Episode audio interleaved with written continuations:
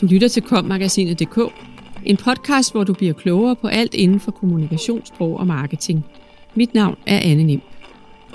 Den faste plads i indbakken hos kunder og samarbejdspartnere handler ikke kun om indhold.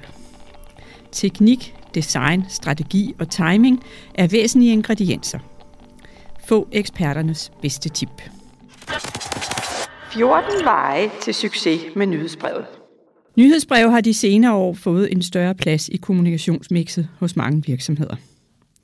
Årsagen er blandt andet et stigende fokus på loyalitets- og fordelsprogrammer, hvor nyhedsbrevene spiller en hovedrolle sammen med blandt andet apps og ønsket om større ejerskab og kontrol over kundedata. Men der er også mange faldgrupper. For et er at klikke på send-knappen, noget andet er at blive åbnet, læst og siden besøgt og handlet hos. Kom-magasinet har på disse sider bedt tre profiler, der alle er specialister i nyhedsbrevsdisciplinen, om at dele ud af deres viden. De tre er David McNally, Kirsten Dinesen og Kasper Ackermann. 1. Tidspunkt, afsender og emnefelt. Er timingen forkert, kan afsender og emnefelt være nok så tillidsvækkende og interessant. E-mailen bliver ikke åbnet. Derfor er det vigtigt at teste timingen af dine nyhedsbreve, så du rammer dine modtagere lige der, hvor de har tid til at beskæftige sig med dit budskab. 2. Få styr på det tekniske. Du bør som minimum sikre dig, at SPE, der indeholder oplysninger om hostnavn og IP-adresser, og DKIM, som er en form for digital signatur, er korrekt sat op i dit e-mail marketing-system. Det er to tekniske opsætninger, der kan gøre en afgørende forskel for, om dine e-mail lander i modtagerens spamfilter eller indbakke. Din udbyder skal kunne hjælpe dig med opsætningen, så det nemmeste er at forhøre dig hos denne support. Tjek din leveringssikkerhed. Værktøjer som glogapps.com kan hjælpe med at se, hvor godt dine e-mails leveres. Rammer de indbakken eller spamfolderen? Og vigtigst af alt, hvad kan du gøre for at løse eventuelle problemer? Log-apps, er ikke gratis, men en lille forbedring i leveringssikkerheden kan ofte øge omsætningen en del. 4. Du skriver til en person. Selvom du kalder det et nyhedsbrev, er det reelt en e-mail til en person. Tænk hele tiden på modtageren, når du skriver. Husk, at det er en samtale. Man kommer rigtig langt ved at tænke på almindelig høflighed og venlighed. Få styr på din afsender. Nej, det er ikke fedt at få en mail fra noreplyfirmanavn.dk. Det nedsætter åbningsraten med 23 procent. Jeg vil hellere have en mail fra nyheder, firmanavn eller hej firmanavn. Undgå den dumme fejl. Afmeld dette nyhedsbrev, som ligger per default i toppen af en mail. Det betyder også, at der er preview i mailboksen vil stå unsubscribe. Det behøver vi ikke minde læserne om. Sørg for, at sådan links altid ligger i bunden af mailen. Giv dem en chance. Giv dem, der ikke åbner din mail, en chance. Send nyhedsbrevet en ekstra gang til alle dem, der ikke åbnede det første gang. Måske overså de det.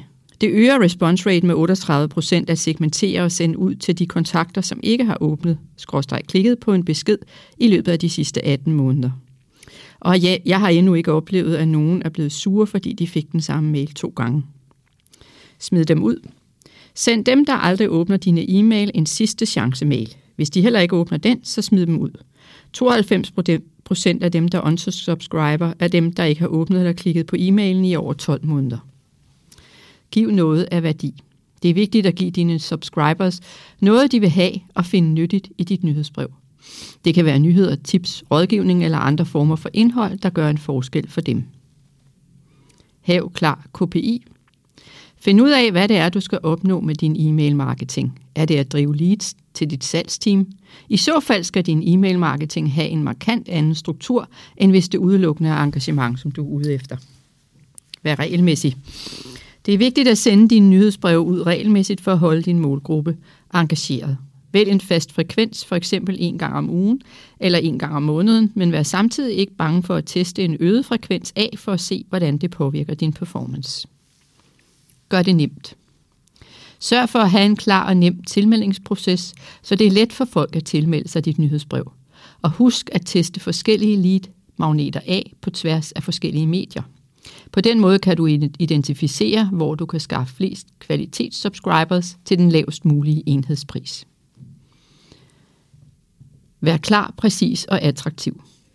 Sørg for at være klar og præcis i dine nyhedsbreve, så læserne ved, hvad de kan forvente og hvad der er i dem.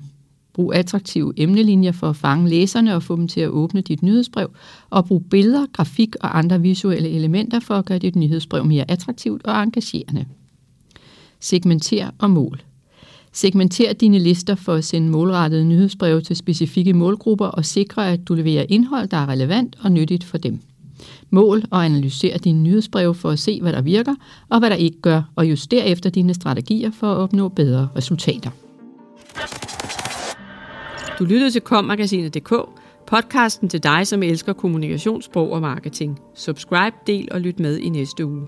Podcasten er indtalt af Anne Nimb og Ask Lermand, produceret af Mark Justesen Pedersen og udgivet af Kommunikation og Sprog.